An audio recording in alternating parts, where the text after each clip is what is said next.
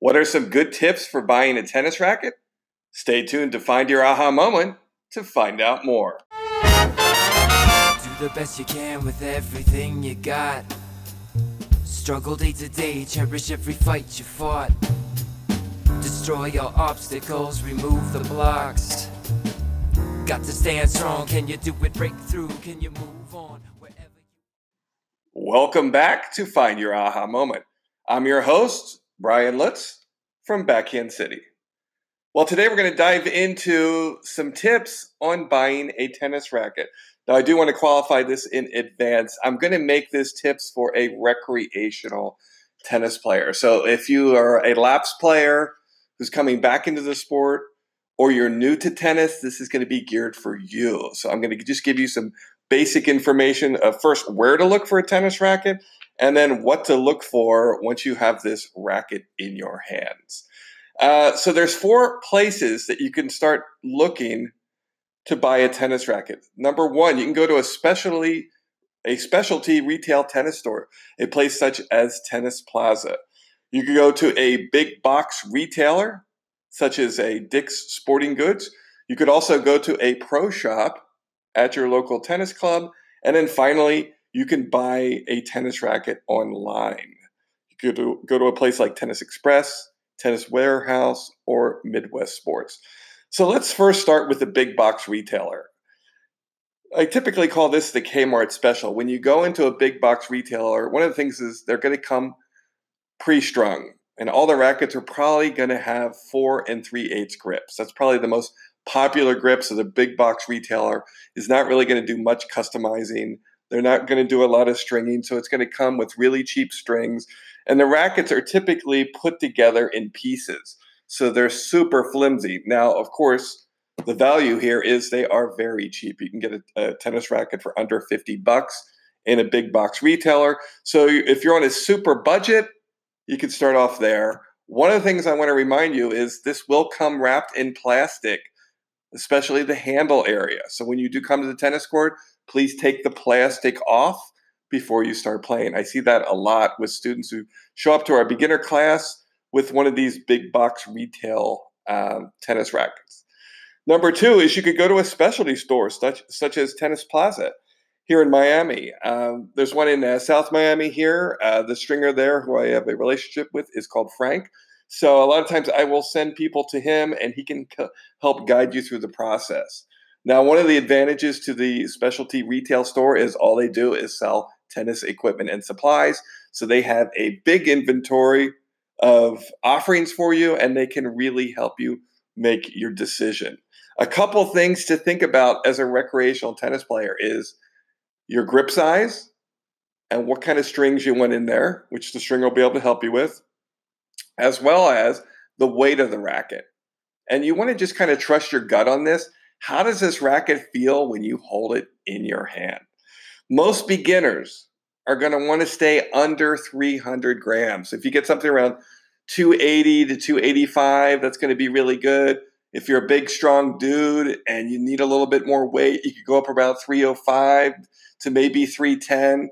You start getting higher than that, you're going to get into advanced frames that are really heavy and they're hard to steer. And a lot of those will have narrow head sizes. So the sweet spot's going to be a little smaller. With the lighter frames, they're going to have a little bit bigger heads and it's going to be a little more forgiving to swing. So without getting into all the details about frame flexibility and the swing speed and all that stuff, really just look at the weight. And you can find the weight typically somewhere around the throat of the racket. Uh, it's usually on the inside of the throat, or sometimes it's written on the edge of the frame on the inside. So depending on the manufacturer, uh, look, it'll have all the specs and details there. Uh, the good news about going to one of these big bucks or going to one of these specialty retail stores is they're going to be able to customize it too. So uh, if you have an unusually small hand or you feel like your hands are big, they're also going to be able to customize customize by grip size. So your typical grips on the small end are going to be four and a quarter, then four and three eighths, and then once you get up to four and a half, four and five eighths, four and three quarters. I went out of order there, but they, they get larger. So that's basically the range from there.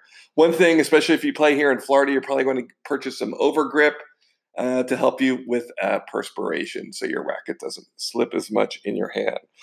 A lot of tennis clubs have small pro shops. They typically are aligned with uh, a sponsor, so they might not have the large selection of a specialty retail store, but it could be fun and a good idea to support your pro. And he'll typically have one line or maybe two lines of rackets there, and they're easy to demo since you're right there at the club and you can try them out. Most of these places, except big box retailers, will offer demo programs.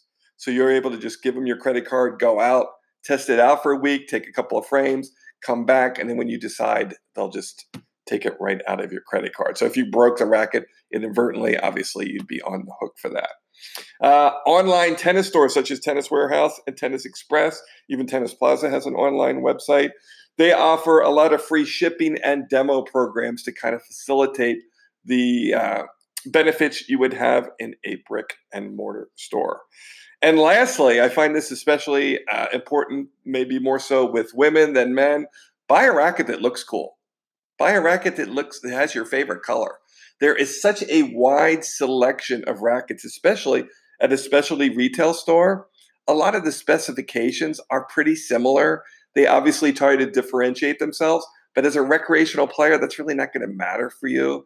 You're not a touring professional that needs to be hyper focused on specifications. And lastly, a lot of these tennis rackets are going to be associated with your favorite touring pro. Know this, they are cosmetically the same. So the racket that Rafa Nadal plays with has the same paint job as the racket that you will buy, but it is no way, shape, or form like the tennis racket you're going to buy. Imagine if you bought, if you will, a Toyota Camry. It's not the NASCAR Toyota that you see going around the track. It's just the same brand.